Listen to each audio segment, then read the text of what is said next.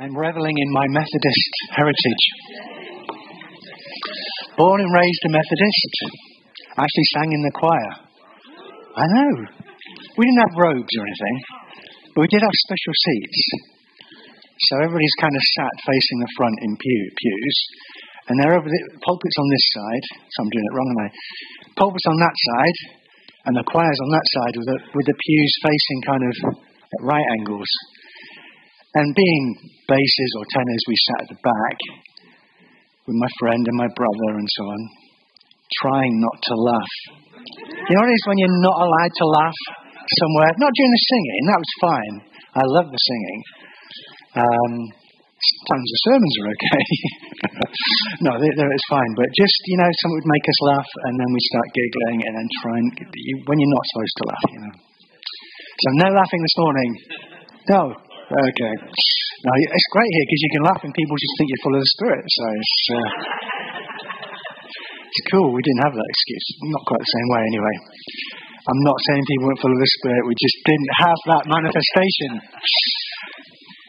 In fact, um, I really appreciate my heritage in Methodist Church because the hymns we sang contain so much good stuff. I mean, you have to be discerning like you need to be discerning today. But they contain so much good stuff. Great doctrine in that. And the hymn we sang at the beginning and then the song that Marcus did just before. Um, so if you're paying attention to some of the stuff we're singing, there's some amazing scriptural truths in there. And I think I probably, as a, a youngster, picked up more from singing hymns than I did from reading the Bible, to be honest. And it's stuff that's really stuck with me. Even in Sunday school, we used to sing, Jesus Loves Me, This I Know Because the Bible Tells Me So, or Because the Bible Tells Me So. And I think it's one of the most fundamental things you need to learn. If you know nothing else today, I want to tell you this, Jesus loves you. You might not think it. You might think, well, I see little evidence of it. But it's the truth. I promise you, Jesus loves you. Um, and everything else kind of st- comes from that. So even what I want to share this morning, it comes from the very fact that Jesus loves you. God, our Heavenly Father, loves us so much that He sent Jesus in the first place. We sang in the hymn, Jesus is my righteousness, and in the song that came before the uh, notices. And that's the focus of my talk this morning, that Jesus is my righteousness. But I can't sing that hymn without pointing out a couple of other things as well. I'm really sorry, but it's just going to burst out of me if I don't.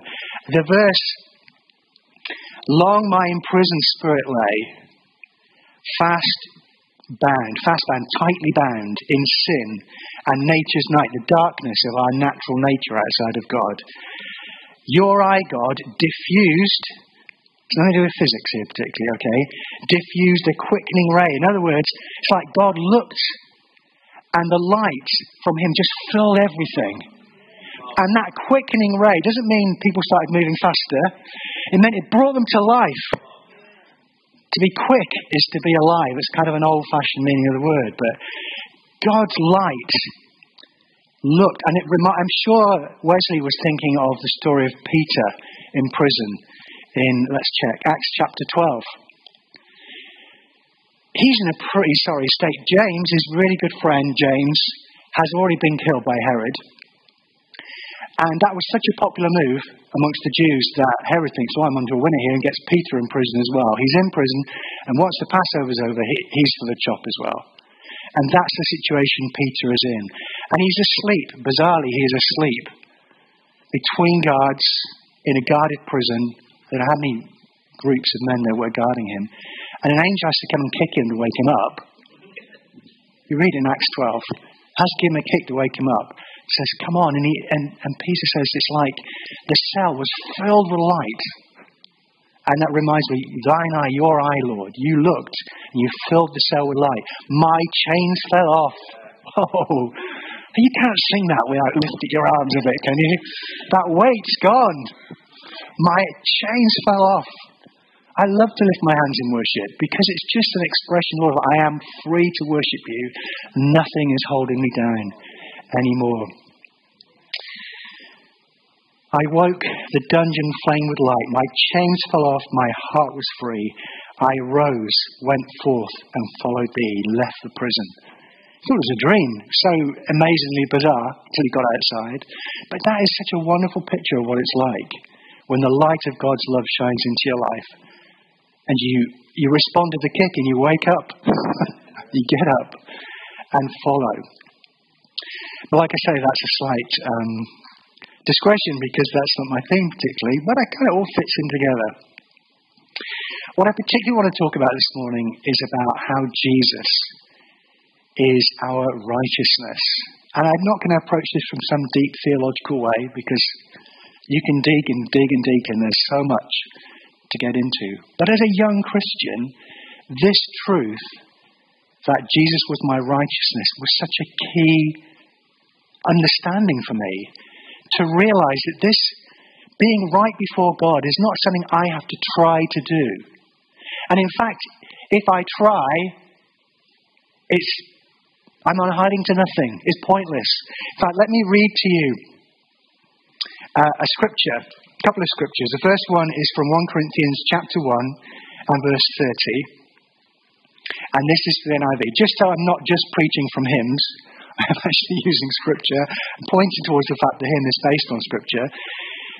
This is Paul writing to the Corinthian church. He says, "It is because of him, it's because of God, that you are in Christ Jesus, who has become for us wisdom from God. That is our righteousness. And for good measure, our holiness and our redemption." Jesus is many, many, many things for us. And God has made him our righteousness. There's a beautiful picture in Zechariah chapter three, uh, which I love. And it always reminds me, when I read it, of this idea of us being clothed in God's righteousness. It's in Zechariah chapter three, and at the beginning of the chapter, and Joshua the high priest is stood in front of the angel of the Lord. And actually Satan's on the side accusing him as well, so it's a challenging situation to be in. And he's dressed, he's the high priest, but it says he's dressed in these filthy robes, or filthy clothes. I think that probably was the high priest's garment. You know, he was actually dressed in these amazing garments. It's all described in the Old Testament, what the high priest had to wear. And yet, before God, they're just like filthy robes. Our best effort, our best effort is still like filthy robes before the Lord. Anyway, this is verses three and four of Zechariah chapter three. "Now Joshua was dressed in filthy clothes as he stood before the angel. The angel said to those who were standing before him, 'Take off his filthy clothes.' Then he said to Joshua, 'See, I have taken away your sin, and I will put fine garments on you.'" I understood that God took away my sin, and that he addressed me instead with fine garments, the righteousness of Jesus Christ. It's an amazing thing. It's an amazing fact. And if you actually believe it, it will utterly transform the way you think and the way you live. At least that's my experience of it. For me as a young Christian, realizing that I didn't have to worry about not being good enough, because I couldn't be good enough. That's not to say that I don't have to try and live right, but it's in the context of knowing that God has already declared me clean because of what Jesus Christ has done.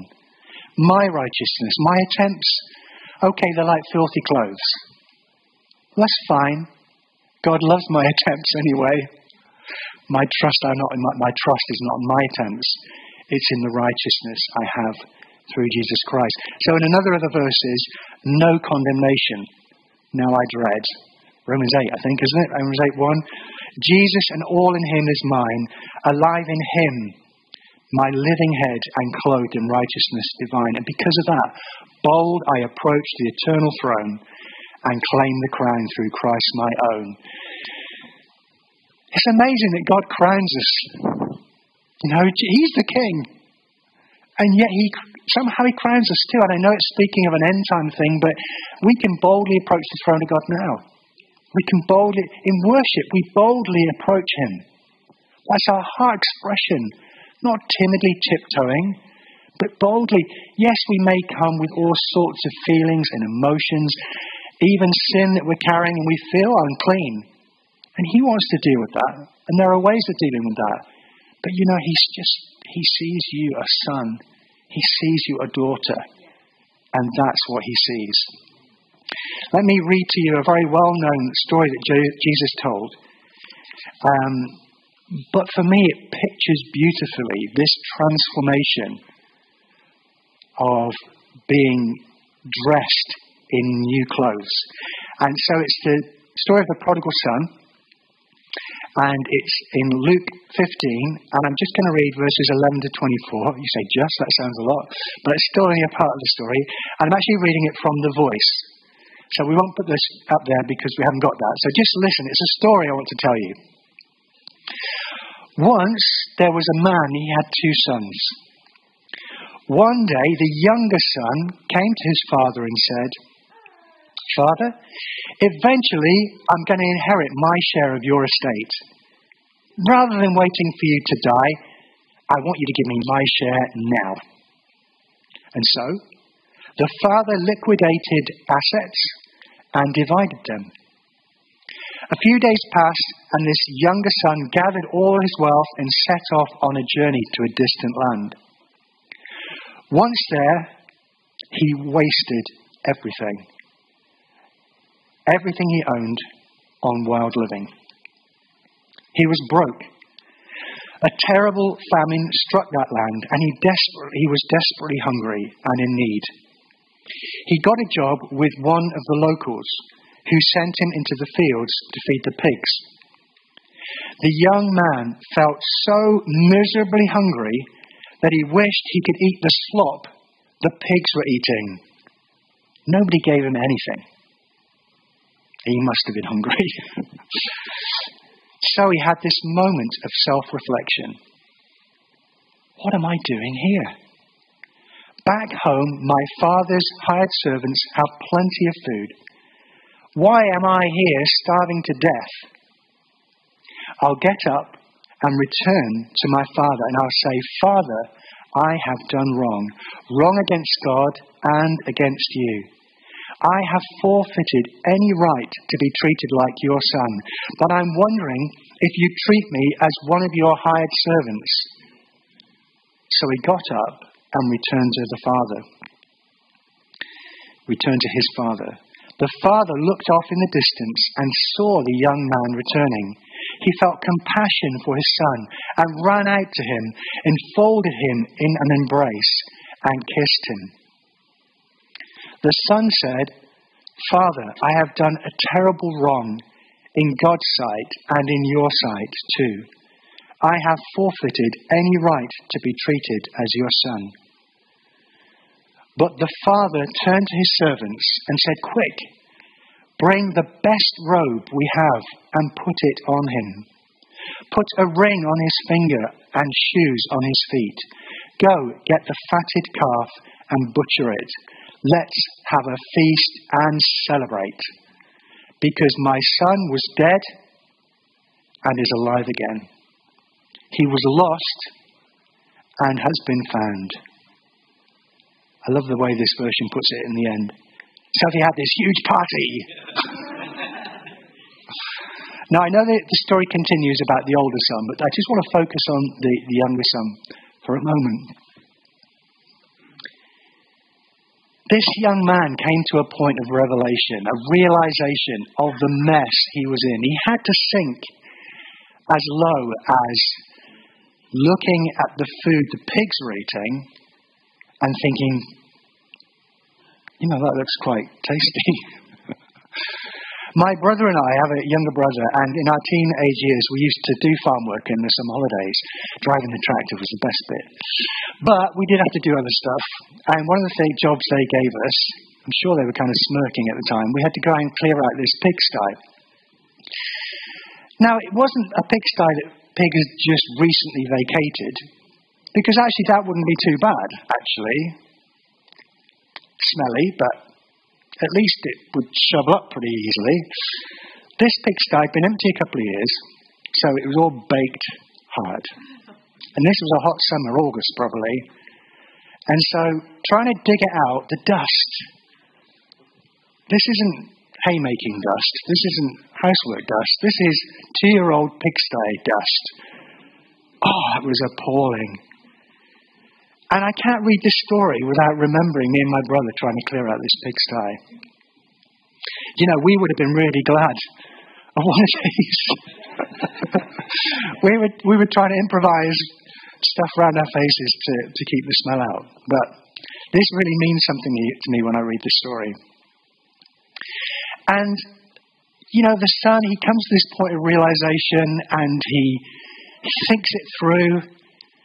He rehearses, his, he gets his story together. What is, I'm going to say to Dad when I see him. I'm going to have my, my talk. He, he anticipates something much worse. He anticipates something much worse. He, this is not a foregone conclusion in his mind. And so I imagine he... He tries to scrub up. I mean, he's not going to come straight from the pigsty to his dad's. I mean, for a start, there's probably quite a few days' journey anyway. But I imagine he, I don't know what clothes he's got left if he's bankrupt and broke. But I imagine he tries to look the best he can. He probably washes more than once to try and get rid of the smell. But that's how he comes back to his dad. And his dad runs and embraces him. Smell and all. Just embraces him. And he doesn't just embrace him and accept him.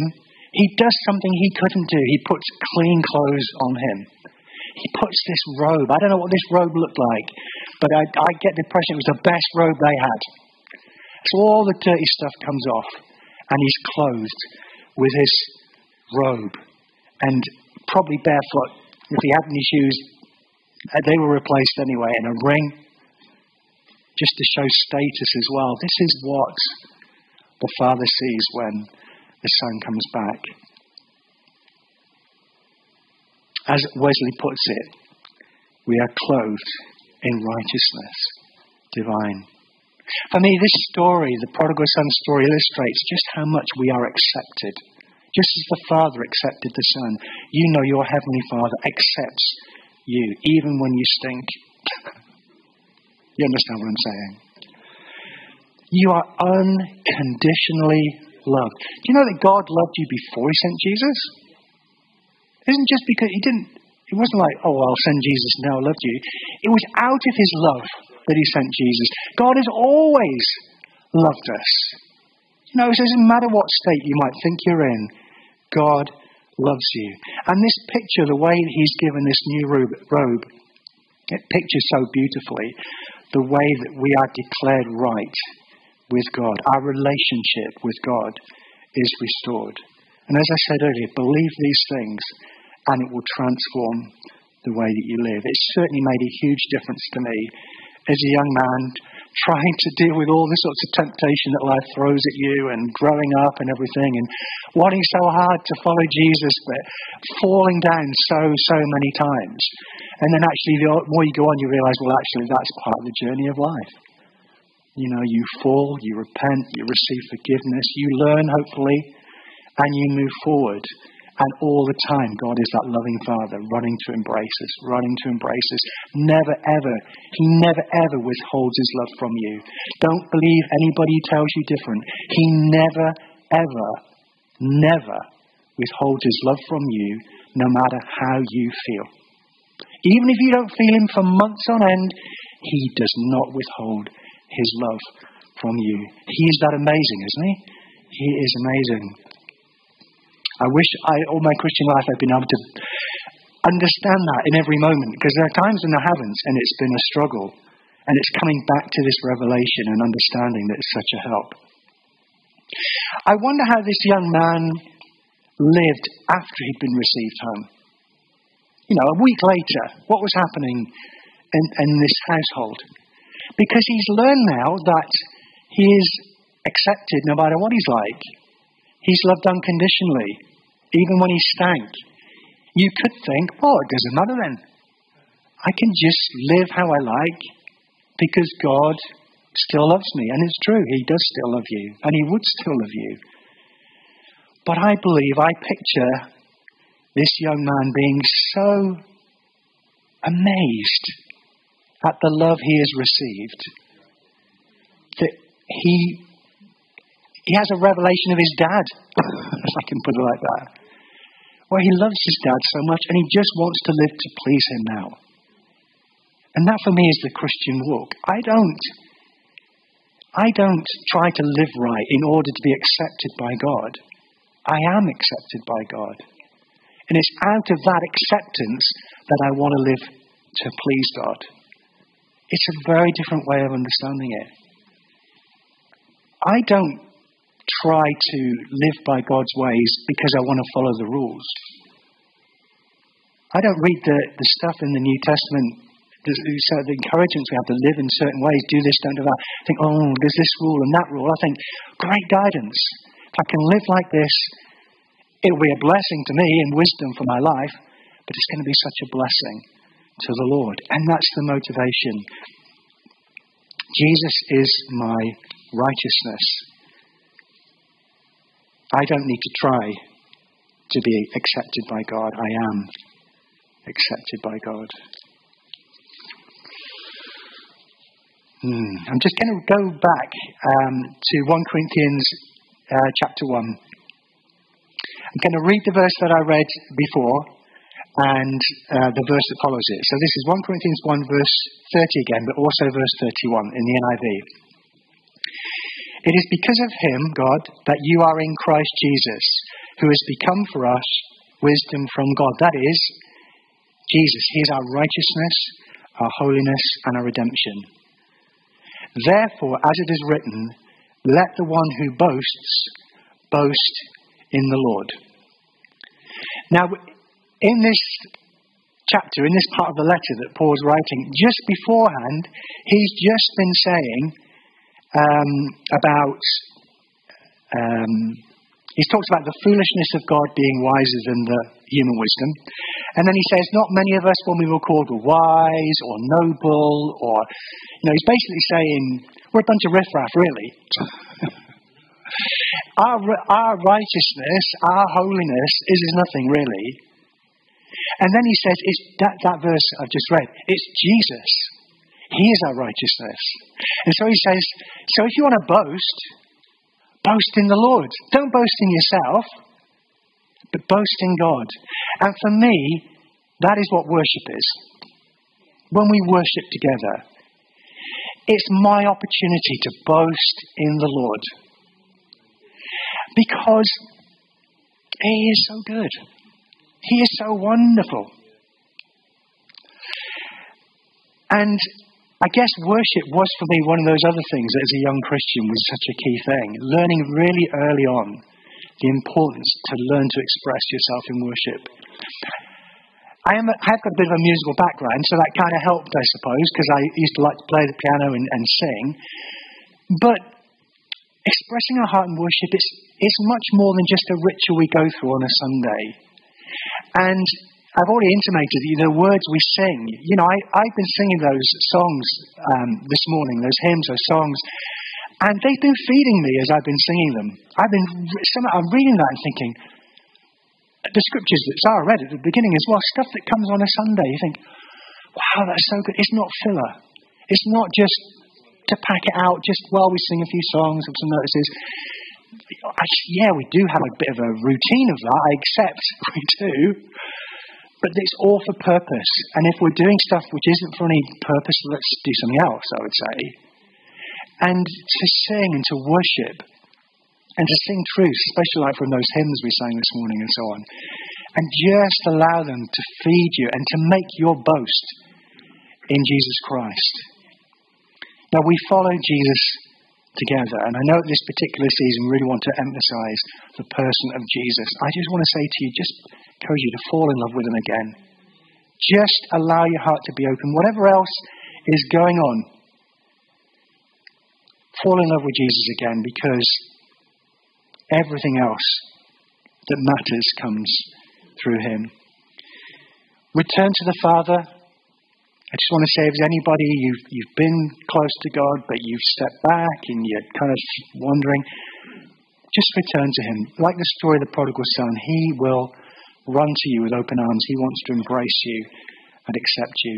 Please don't try and make yourself good enough before God, because you can't. Accept what he's already done and then live to please him. Let's keep it simple, as Trevor was saying last week. Let's just keep it simple. And let's make our boast in him. He is our God. He is our righteousness. And we worship him together.